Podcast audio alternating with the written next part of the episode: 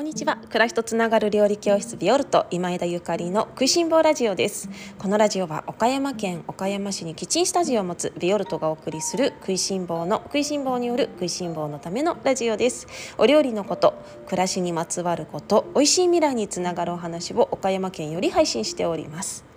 皆様おはようございます。料理家の今枝ゆかりです。本日は3月17日木曜日です。いかがお過ごしでしょうか？今日はイタリア料理はくたくたにというテーマでおしゃべりをさせていただきます。皆様おはようございます。いかがお過ごしでしょうか、えー、私今日もレッスン開催日でございます。ご参加の皆様楽しみにお待ちしております、えー、今月ビオルト料理教室はエネルギーチャージの朝ごはんというテーマで皆様にねとびっきり美味しいピッカピカの朝ごはんをご堪能いただいております。えーと、例えばですね絞りたてのフレッシュオレンジジュースから始まってえー、っとグラノーラ私のがねまあ私のいつもの あの定番朝ごはんなんですけれどもあの自家製のグラノーラですね。これはあの普通のグラノーラじゃなくてちょっとねあの配合にこだわりがあるんですけれども、まあ、あのオンラインねあのオンラインももうすぐ発売となりますので楽しみにしていていただきたいんですが私の大好きなあのサクサクのグラノーラ。それとそれからリコッタチーズの入ったふわふわのあの贅沢ご飯ですね。あのリコッタチーズのパンケーキとそれから、えっと、ナチュラルトマトソース。なんでしょうね。ナチュラルトマトソース。どんな料理なのでしょうか。それと,、えーと、あとはそうブロッコリーのクタクタ煮とミネストローネをご紹介させていただいているんですね。あの朝ごはんっていうのは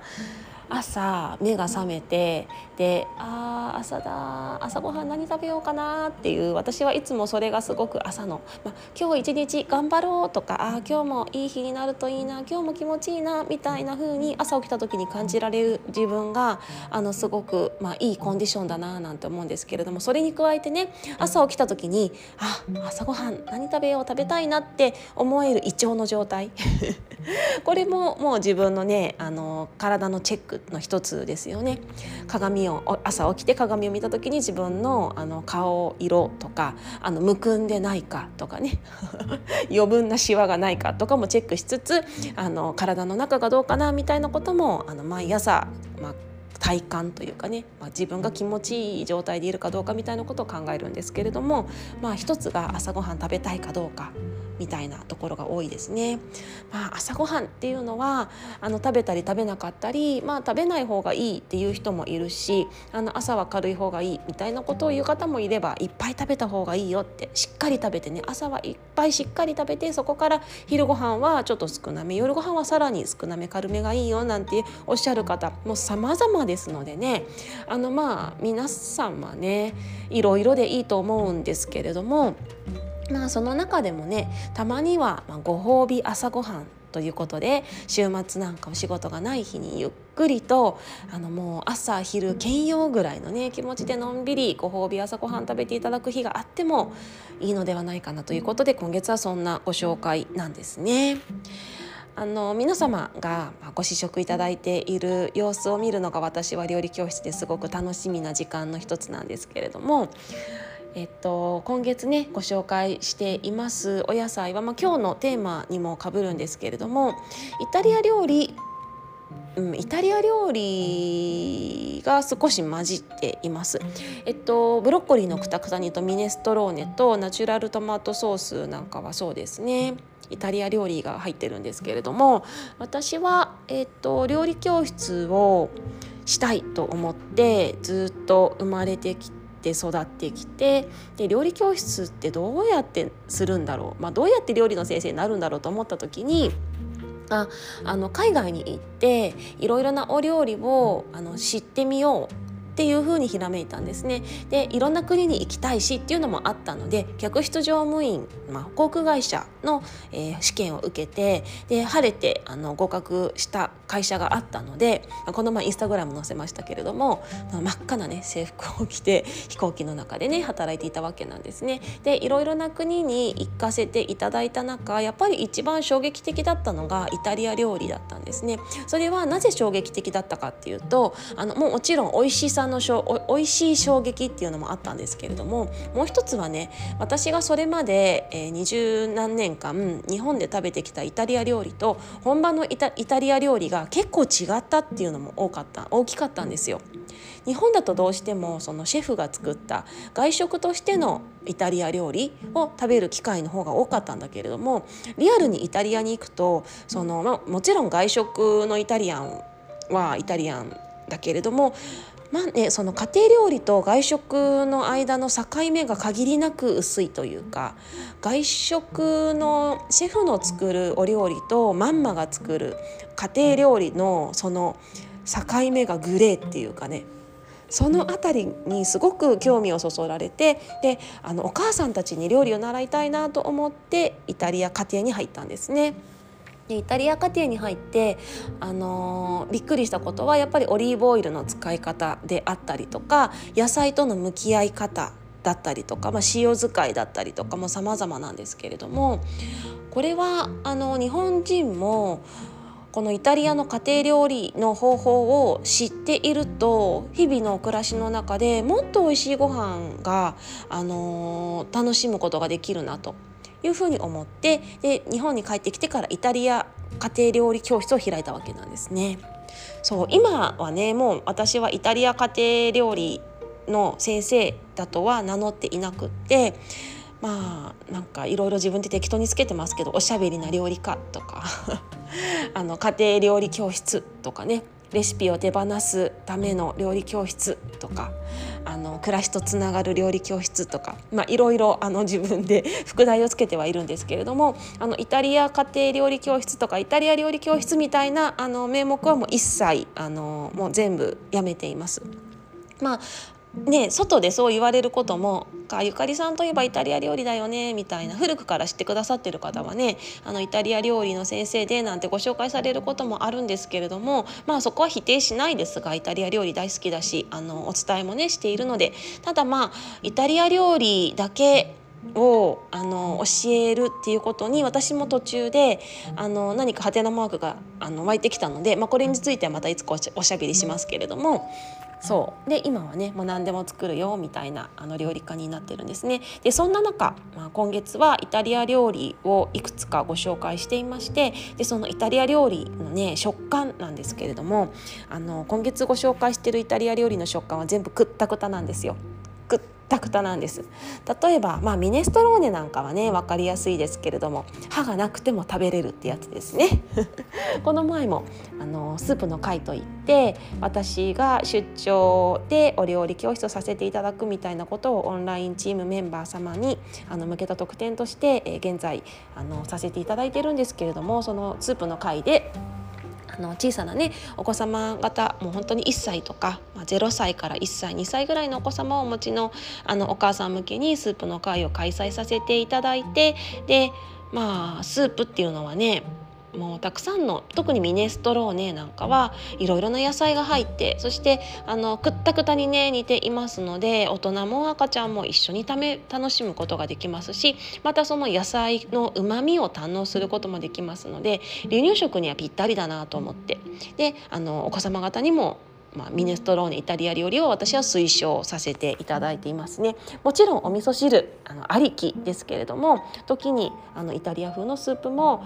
あの人生をね人生をより豊かにあの彩るためにはイタリアのスープいいんじゃないかなと思ってご紹介させていただいてるんですね。でくたくたにするっていうのはあの日本の料理の中では和食の中ではあまりない調理方法なんです。和食は歯ごたえとかねそれから色とかにすごくあの重点を置きます。例えば菜の花を茹でようとかブロッコリーを茹でようってなった時に色鮮やかなその緑のねあのもう本当にハッとするような美しい緑色に仕上げるようなことが和食では良しとされていますしそしてまた少しあのアルデンテっていうのかな少し歯ごたえの残ったようなシャキッといった食感も和食の中ではよく、あの楽しまれますよね。だけれどもこれがねイタリア料理になるとくったくたくったくたが大大大大大成功みたいなところがあるんですね。で、えっと、例えばですね今月の、えー、レッスンでご紹介していますまあ、もう名前もまさになんですけれどもブロッコリーのくたくたサラダというあのお料理を今月のレッスンまたオンラインレッスンでご紹介するんですけれどもこれはもうブロッコリーをねくったくたに くったくたに加熱してます。くたくたに加熱するともうね全部なんていうのかなもううんじゃがいもみたいにねマッシュできるんですね。ブロッコリーがマッシュできるんですよ。潰せるんですね。でその潰したブロッコリーにどう味付けするかっていうのがまあ私の腕の見せ所なわけなんですけれどもこれもねもうスプーンで食べちゃう。ブロッコリーのサラダなのにスプーンで食べてねっていうようなブロッコリーサラダなの。でこれがねまた美味しいんですよ。ブロッコリーを歯ごたえよく色鮮やかに茹でたものも私はすごく好きだしそういうのにもね塩とオリーブオイルとレモンギュッて振ったりとかマヨネーズねあのもう自分の作った自家製の美味しいマヨネーズそうそうマヨネーズも今月オンラインレッスンでご紹介手作りねご紹介してますけども自分の自家製の美味しいマヨネーズをつけて食べる喜びとか、まあ、もちろん変え難い美味しさなんですがこれとはまた違ったくったくたにしたブロッコリーの美味しさがありましてでこれは私はイタリアのマンマたちに教えてもらいました。もうね初めて見た時はびっくりですよ。えブロッコリーこんな風にして食べるのって。だってもう跡形もないんだもん。そして色もねもうあのくすんだ色です。鮮やかじゃないの。もう苔色。でも苔色になるぐらいまで柔らかくしたブロッコリーになったところで出てくるうまみっていうのがあってもうそれから私はねぐちゃぐちゃくたくたのブロッコリーラブですね。でそんな感じでねよく料理教室でもこのくたくたブロッコリーのレシピはご紹介してるんですけれども今月はサラダでねご紹介してるんですね。くたくたにすることでまたあの今まで知らなかった味わいが出てくるっていうのがイタリア料理の面白いところなんですね。その他も何でもくたくたにするよ。夏だったらインゲンとかあの日本人シャキシャキっと食べますよね。あのシャキシャキ食べません。ぐにゃぐにゃです。ぐにゃぐにゃにしてインゲンも食べますね。あとはほうれん草とかそういう青菜類とかもあのー、20分ぐらい茹でてるの見たことあります。ほうれん草を20分茹でるのよ。想像つきますか？日本だったらなんかさっと湯がくみたいな感じじゃないですか。でもイタリア家庭ではさっと湯がくではないんです。20分茹でるんですね。あのもうくったくたです。でも意外と美味しいのよ。意外と美味しいんですよ。えーっていうもうほんとぐちゃぐちゃですよ。でもあ野菜っていうのはその長時間じっくりじっくり加熱することで出てくる味わい別の味わいうまみっていうのがあるんだなっていうことにイタリアに教えてもらいましたね。トマトなんかもそうですね。あの生のトマトとトマトソースと全然味違うじゃない。あれですよ。あのフレッシュな味もいいけれどもくたくたにした味わいも美味しいっていうやつですね。あの今月は朝ごはんなのであのちょっとねと美味しいウインナーソーセージみたいなものを取り寄せして皆様とシェアしてるんですけれどもソーセージ食べるのに何かね、まあ、ケチャップ的なものがあったらいいなと思いつつあの私朝のケチャップって苦手なんですよ。あの分かってくれる人いらっしゃるかな？夜とかケチャップ食べるの昼夜は全然あの美味しいんだけどなんかね朝の胃にケチャップを入れるとしんどくってで朝のケチャップ苦手なのねだけどなんかオムレツとかソーセージつける時食べる時に何かな乗せたいなと思った時にあの私がいつも作る簡単なナチュラルトマトソースがあってでそれを今月ご紹介させていただくんですけれどもあのトマトっていうのもやっぱりその生で食べるのとくったくたに加熱したものと全然味わいが違いますよね。そうですので私がねこうやってイタリア料理にハマったっていうのは和食日本の家庭料理と真逆だったっていうところが大いにあるなと思ってます。まあ、イタリアのね文化自体が日本と結構違うので、まあ、そこが惹かれたというか魅力的なあの、ね、理由の一つでもあるのかななんて思うんですけれども。皆様もねイタリアに行かれたことがある方多くいらっしゃると思いますのであのイタリアに行った時の魅力とかねどういうところが楽しかったかみたいなところはあのそれぞれかと思うんですけれどもあの個人的にはねこの日本との違いっていうのが私の中のイタリアの魅力ですね。よくなんか和食とイタリア料理は似てるなんて聞いたことがありませんか？なんかもう最近はどうだろうあんま聞かないけど昔よく聞いたんですね料理の雑誌とか料理の本とか読んだりとか。なんかすると、まあ、イタリア料理もすごくシンプルで和食もシンプルなのでイタリアンと和食は似てますよねみたいな風なことを聞いたことがあったんですけど私はねその言葉を聞くたびにいやいやいやいやいやと分かってないなと思ってましたね。全然違うもん。もう調理方法が全然違うんですよ。あの和食は後から味をつける。もしくはそのお出汁。お出汁の中に野菜や、食材を入れてそのお出汁を煮含めていく調理方法かなと思うんですけれどもお醤油とかねお味噌とか美味しいものいっぱいありますからお出汁とか。だけどもイタリア料理はあの味噌とか醤油のようなあの発酵流調味料みたいなものがすごく少ないですしあったとしてもチーズとかベーコンとかなんですよね。だしそれからあのだしというような概念が日本のような概念がフランスにはあるのかもしれないんですがイタリアにはないんですよね。ほとんどないんです。だからあのじゃあどういうふうにスープを作るかどういうふうに味付けをするかってなった時にあの考えうることはねその食材からいかに味を引き出すかっていうことなの。味を含める日本の料理味を含める和食と素材からうまみを引き出すイタリア料理っていうのは真逆なんですよ。もちろん両方シンプルではあると思います両方シンプルだと思いますだけど調理方法は全然違うのであの和食がね好きな皆様もきっとイタリア料理好きな方多いところは、まあ、シンプルかつこの真逆な調理方法というところがあるんじゃないかなと思っております。ビオルトはあの家庭料理をねテーマにレッスン開催運営させていただいているんですけれども、まあ、個人的にはこの本物のイタリア料理を楽しんでいただけるのが、まあ、ビオルトにね来てあの堪能していただくあのメリット特典の一つなのかななんて思ってますね。あの先日もイタリア人の方があのしているあのお料理、まあ、レストランみたいなところに田舎のレストランみたいなところにあのこの前行ったんだみたいな方がねキッチンスタジオでのレッスンにご参加くださった方にいらっしゃったんだけど彼女がね「あのゆかりさんのお料理とすごい似た味がしたんです」って言われたの。イタリアのあの方がされている田舎のレストランに行ったらゆかりさんのお料理とすごく似てたって言ってくださったんですよ。めちゃくちゃ嬉しかったですね。ですよねと。ですよねと。あの世の中のイタリア料理日本人が知ってるイタリア料理ってあの違うわけじゃないけどでもやっぱり家庭料理じゃないんですよ。イタリアの本当にあのイタリアの現地に行って食べるイタリア料理っていうのはすごく優しくって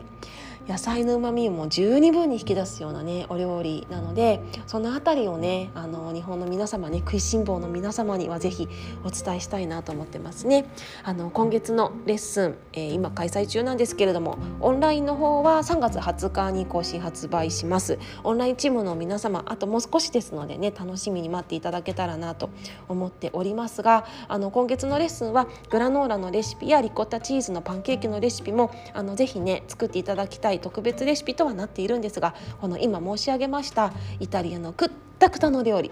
このクッタクタの料理を皆様にはぜひあのお試しいただきたいです。グラノーラとパンケーキ作らなくてもいいから このクッタクタの料理をぜひお試しいただいて野菜のその底力っていうのかな野菜の持つ力をねあの引き出して引き出してほしい引き出すあの術をね皆様に体感していただきたいなと思っておりますもちろんグラノーラもリコッタチーズのパンケーキも美味しいから、まあ、全部作っていただけたらと思うんですけれどもお時間がねない方は野菜の料理だけでもぜひね試していただきたいなと思っております。というわけで今日はイタリア料理はクタクタにというテーマでおしゃべりをさせていただきました。いっぱいお料理の話したから今日はお腹がグーグーなっている方もいらっしゃいますかね。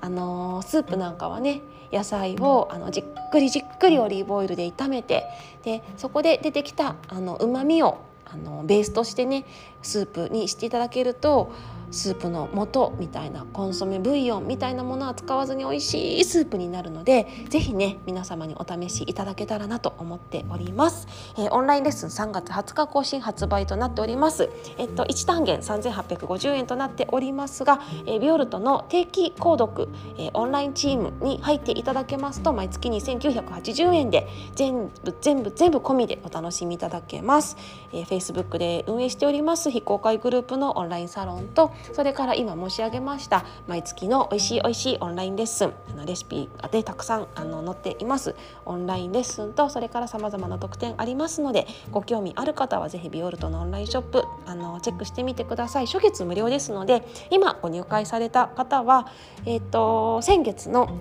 かきかき焼きそばのあの単元プレゼントさせていただいております。あの後からだとね買わなくっちゃいけなくなりますのでできるだけ早めにねあのオンラインチームに入っていただくととてもとてもお得ですよ。それでは皆様今日も美味しい一日をお過ごしください。暮らしとつながる料理教室ビオルト今枝ゆかりでした